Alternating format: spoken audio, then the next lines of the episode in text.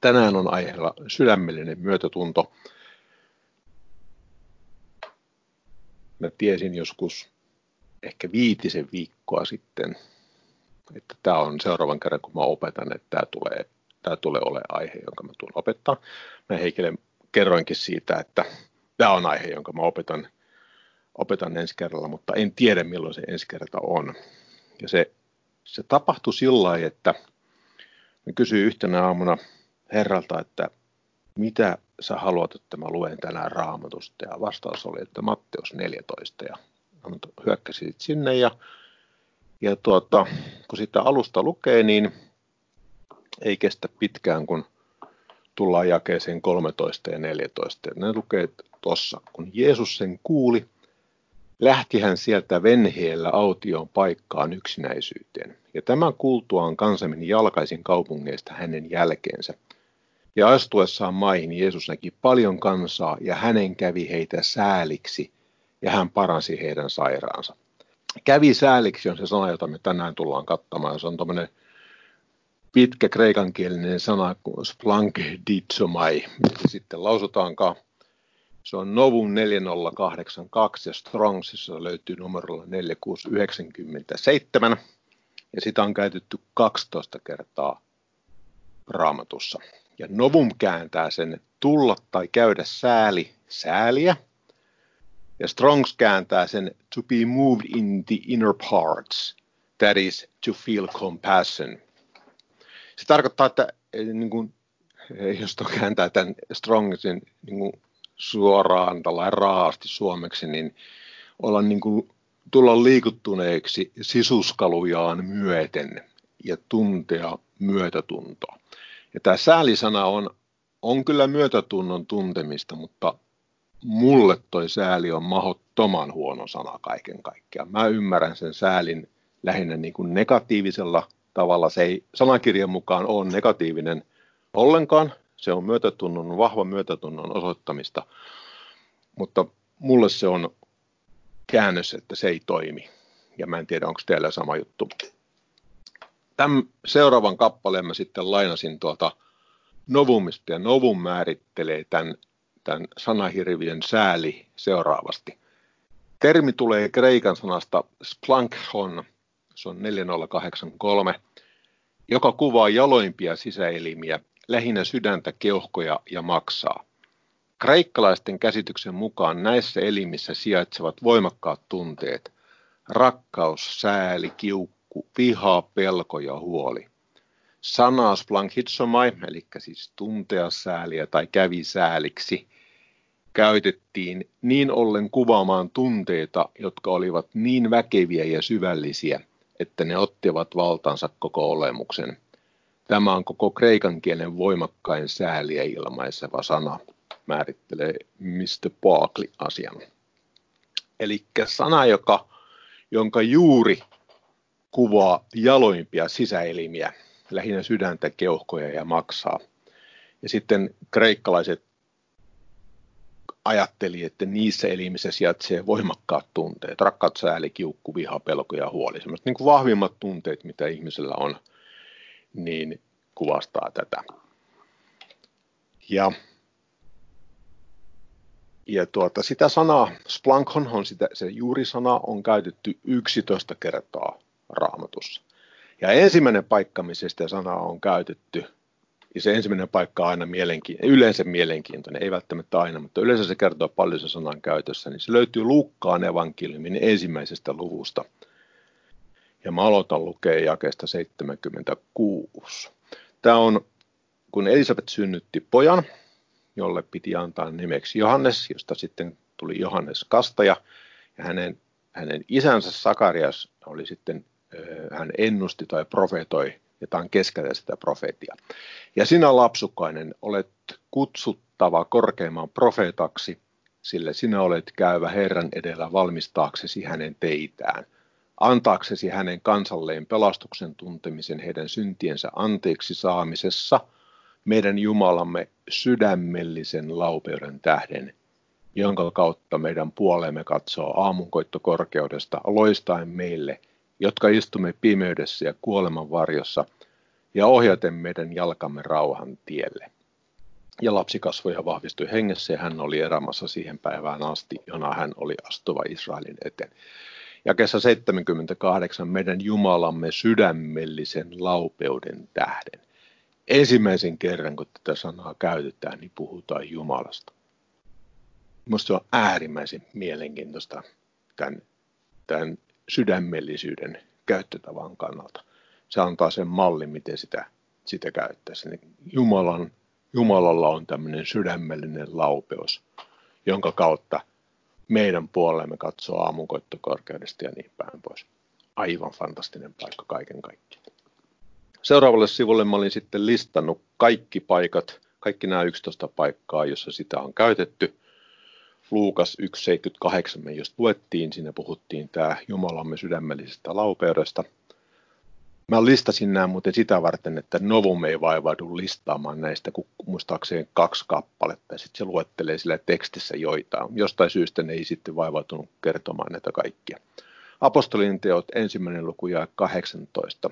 Hän hankki itsellensä pellon väärintekonsa palkalla, ja hän suistui alas ja pakahtui keskeltä niin, että kaikki hänen sisälmyksensä valuivat ulos.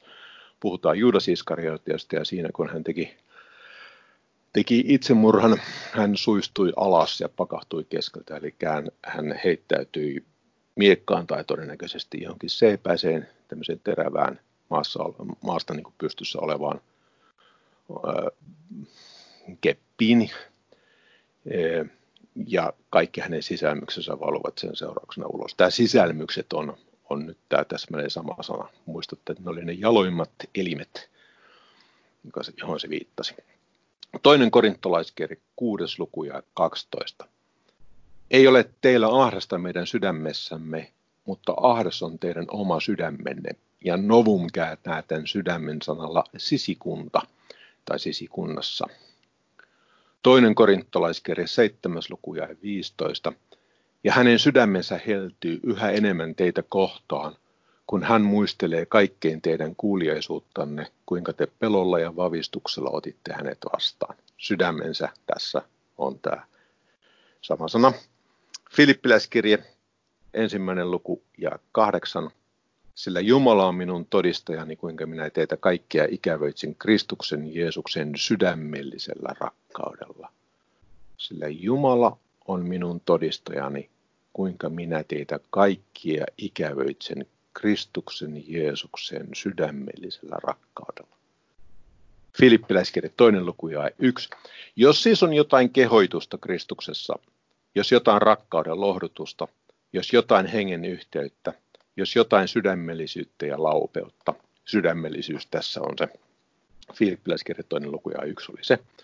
Kolossalaiskirje 3. luku jae 12.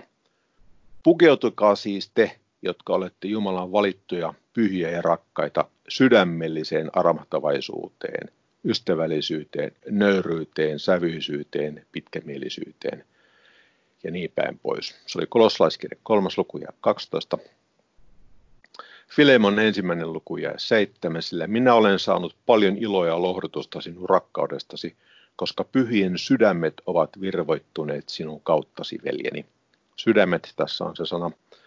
Sama kirje jae 12. Hänet minä lähetän sinulle takaisin. Hänet, se on oman sydämeni. Ja sitten sama kirje jae 20. Niin, veljeni, jospa saisin sinusta hyötyä Herrassa. Virvoita sydäntäni Kristuksessa. Ja sitten viimeinen paikka, 1. Johannes, 3. luku jae 17.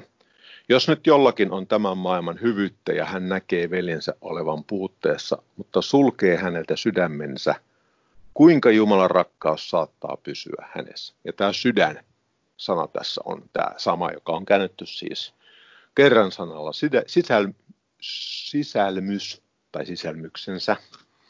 Ja sitten se on tämä sydämellinen tai sydän. Palataan takaisin siihen säälisanaan. Ensimmäinen kerta, missä me katsottiin, oli siis se Matteus 14. luku jakeet 13 ja 14, kun Jeesus astui maihin, näki hän paljon kansaa ja hänen kävi heitä sääliksi ja hän paransi heidän sairaansa. Tämä on kuitenkin vasta toinen käyttöpaikka. Ensimmäinen käyttöpaikka tästä säälisanasta löytyy Matteuksen evankeliumi 9. luvusta. Mä aloitan lukemisesta jakeesta 35. Matteus 9. Ja Jeesus vaelsi kaikki kaupungit ja kylät ja opetti heidän synagogissaan ja saarnasi valtakunnan evankeliumia ja paransi kaikkinaisia tauteja ja kaikkinaista räihnoutta.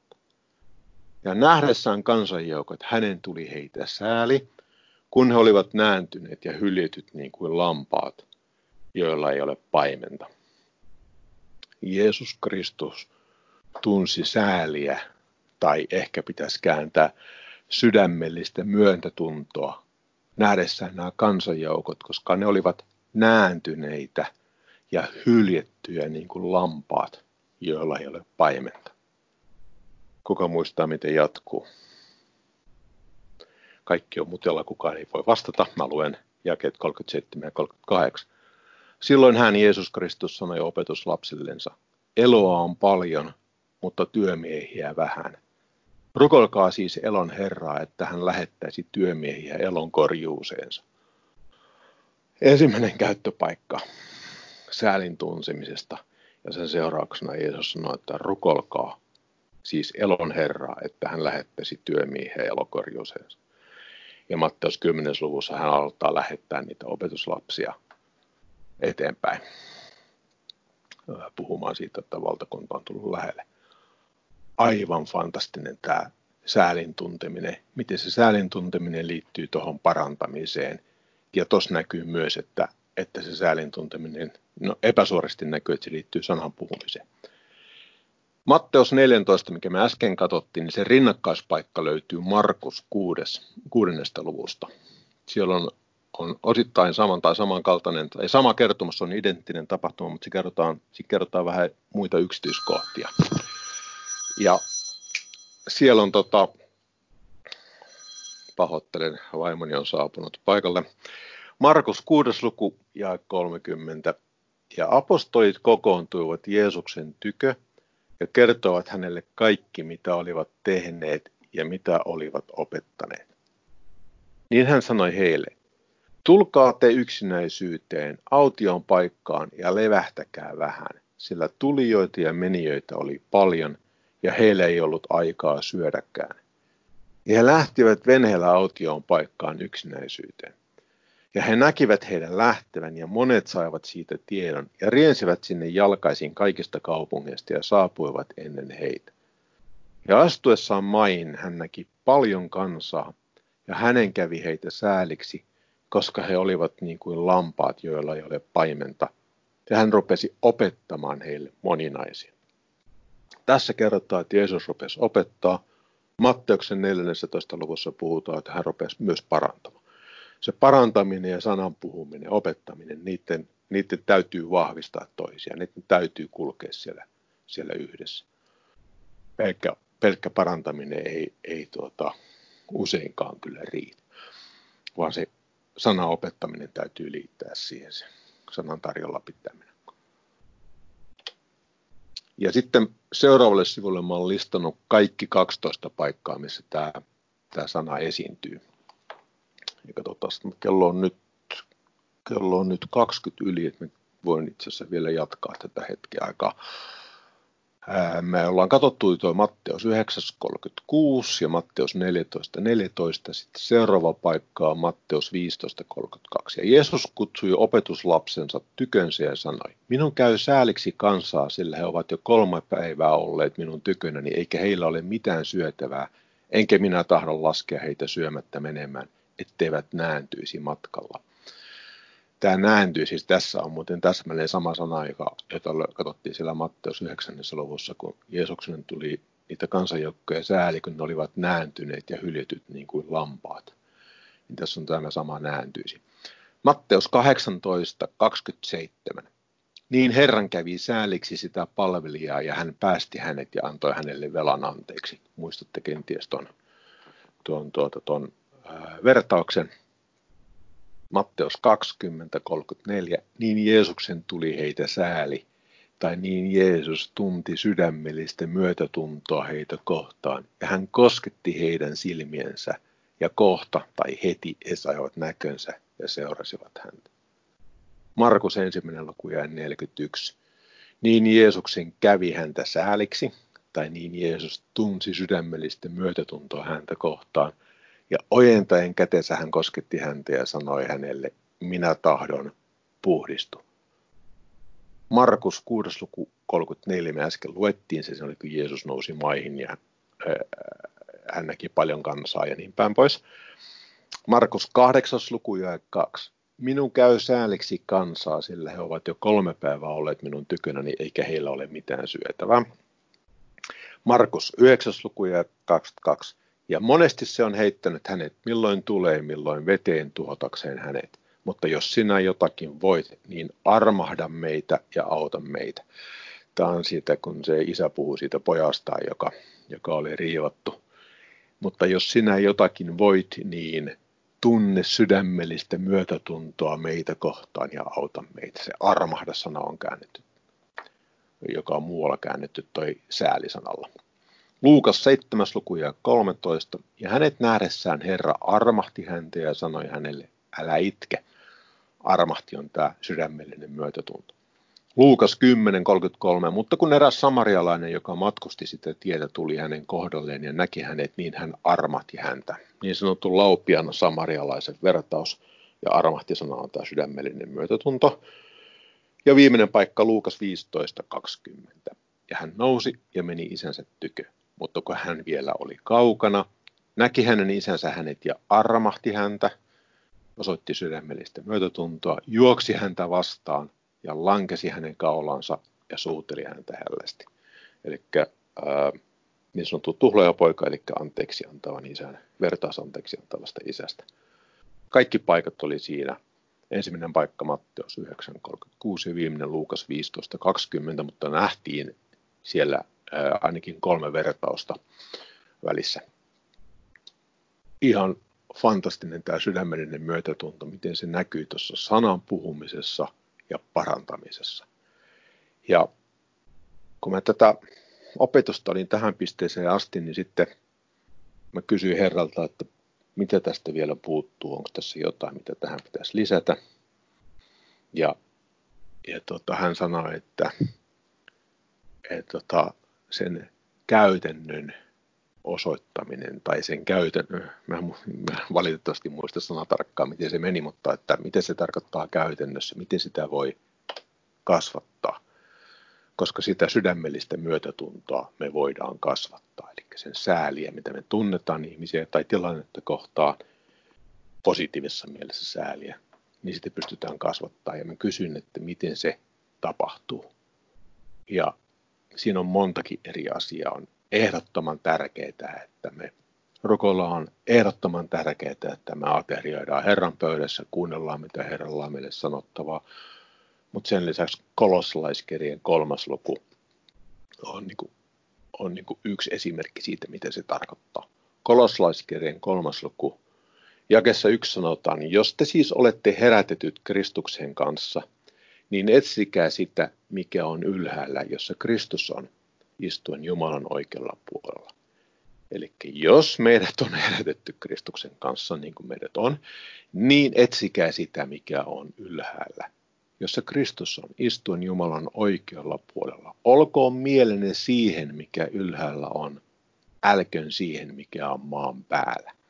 No, hyppää muutamia jakeita ylitte, meidän jakeeseen 5. Kuolettakaa siis maalliset jäsenenne, haureus, saastaisuus, kiihko, pahahimo ja ahneus, joka on epäillä Jumalan palvelusta. Jakeessa 8. Mutta nyt pankaa tekin pois ne kaikki, viha, kiivastus, pahuus, herjaus ja häpäilyinen puhas suustanne. Ja jakeessa 12 eteenpäin luetaan sitten jakeeseen 17. Pukeutukaa siis te, jotka olette Jumalan valittuja, pyhiä ja rakkaita, sydämelliseen armahtavaisuuteen, ystävällisyyteen, nöyryyteen, sävyisyyteen, pitkämielisyyteen. Kärsikää, tai ehkä sietäkää olisi parempi termi, toinen toistanne, ja antakaa toisillenne anteeksi, jos kenellä on moitetta toista vastaan. Niin kuin Herrakin on antanut teille anteeksi, niin myös te antakaa. Mutta kaiken tämän lisäksi pukeutukaa rakkauteen, mikä on täydellisyyden side. Ja vallitkoon teidän sydämissänne Kristuksen rauha, johon te olette kutsututkin yhdessä ruumiissa, ja olkaa kiitolliset. Runsaasti asukoon teissä Kristuksen sana. Opettakaa ja neuvokaa toinen toistanne kaikessa viisaudessa, psalmeilla, kiitosvirsillä ja hengellisillä lauluilla, veisaten kiitollisesti Jumalalle sydämissänne. Ja kaikki, minkä teette sanalla tai työllä, kaikki tehkää Herran Jeesuksen nimessä, kiittäen Isä Jumalaa hänen kauttansa. Eli jakeessa 1. Jos te siis olette herätetyt Kristuksen kanssa, niin etsikää sitä, mikä on ylhäällä, jossa Kristus on, istuen Jumalan oikealla puolella. Olkoon mielenne siihen, mikä ylhäällä on, älköön siihen, mikä on maan päällä.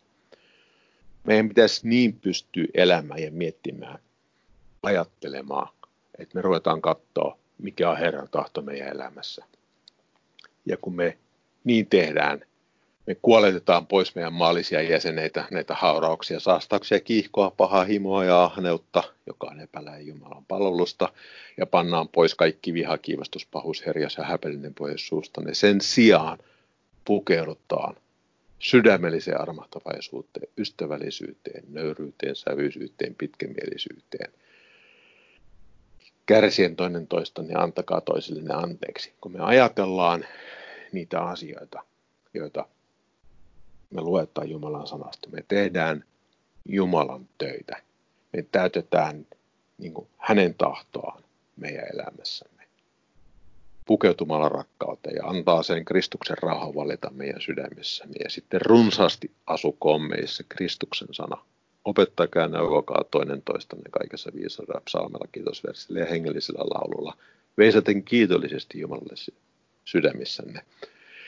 Ja kaikki, minkä teette sanalla tai työllä, kaikki tehkää Herran Jeesuksen nimessä, kiittäen Isä Jumalaa hänen kauttaan. Kun me päästään tämmöiseen tilaan, että me yhä enemmän ja enemmän tehdään asioita kumppanuudessa, tai pitäisikö sanoa Kristuksen morsiammena, joka on tavallaan se niin kuin ultimaattinen tavoite, mihin me pyritään päästä, se on vielä enemmän kuin pelkkä kumppanuus, niin silloin meillä on mahdollisuus kasvaa sen sydämellisen myötätunnon osoittamisessa ja sen sydämellisen myötätunnon tuntemisessa. Mä tuossa mietin, kävin koiran kanssa lenkille vähän ennen kuin tämä aloitettiin tämä Skype, että ne kerrat, kun niin kuin suurimmat parantumiset on niin kuin mun toimesta tapahtunut, niin niissä on aina ollut tämmöinen vahva sydämellinen myötätunto, sääli mukana. Sä tavallaan niin kuin vahvasti koet sen, että sä haluat sen auttaa. Mä niin inhoan termiä leipäpappi, musta se on niin kuin, se pitäisi poistaa tuota sanavarastosta kokonaan. Mutta se kuvastaa sitä, että jos tätä tehdään vaan niin kuin rutiiniomaisesti, virkamiesmäisesti, ilman että niin kuin aidosti sydämestä me halutaan auttaa ihmisiä, niin me ei päästä kyllä ihan maaliin saakka. Ja kun katsotaan, miten monta kertaa Jeesus Kristus sääli tai tunsi tämmöistä sydämellistä myötätuntoa niitä ihmisiä kohtaan, joita hän kohtasi, niin miten monta kertaa siinä on parantuminen, kun sen seurauksena, että hän pystyy välittämään sen parantumisen. En pysty dokumentoimaan, että tämä olisi oikeasti näin, että se säälin ehdottoman tunteminen on, mutta kun me katsotaan, miten monta kertaa se on tuolla mainittu, se on täytyy olla äärimmäisen tärkeää. Ja sitä varten mä halusin lopettaa tuonne Matteukseen siihen ensimmäiseen paikkaan. Ja nähdessään kansanjoukot, hänen tuli heitä sääli, tai hän tunti sydämellistä myötätuntoa heitä kohtaan, kun he olivat nääntyneet ja hylityt niin kuin lampaat, joilla ei ole paimenta. Silloin hän sanoi opetuslapsillensa, eloa on paljon, mutta työmiehiä vähän. Rukolkaa siis elon Herraa, että hän lähettäisi työmiehiä elokorjuuseensa.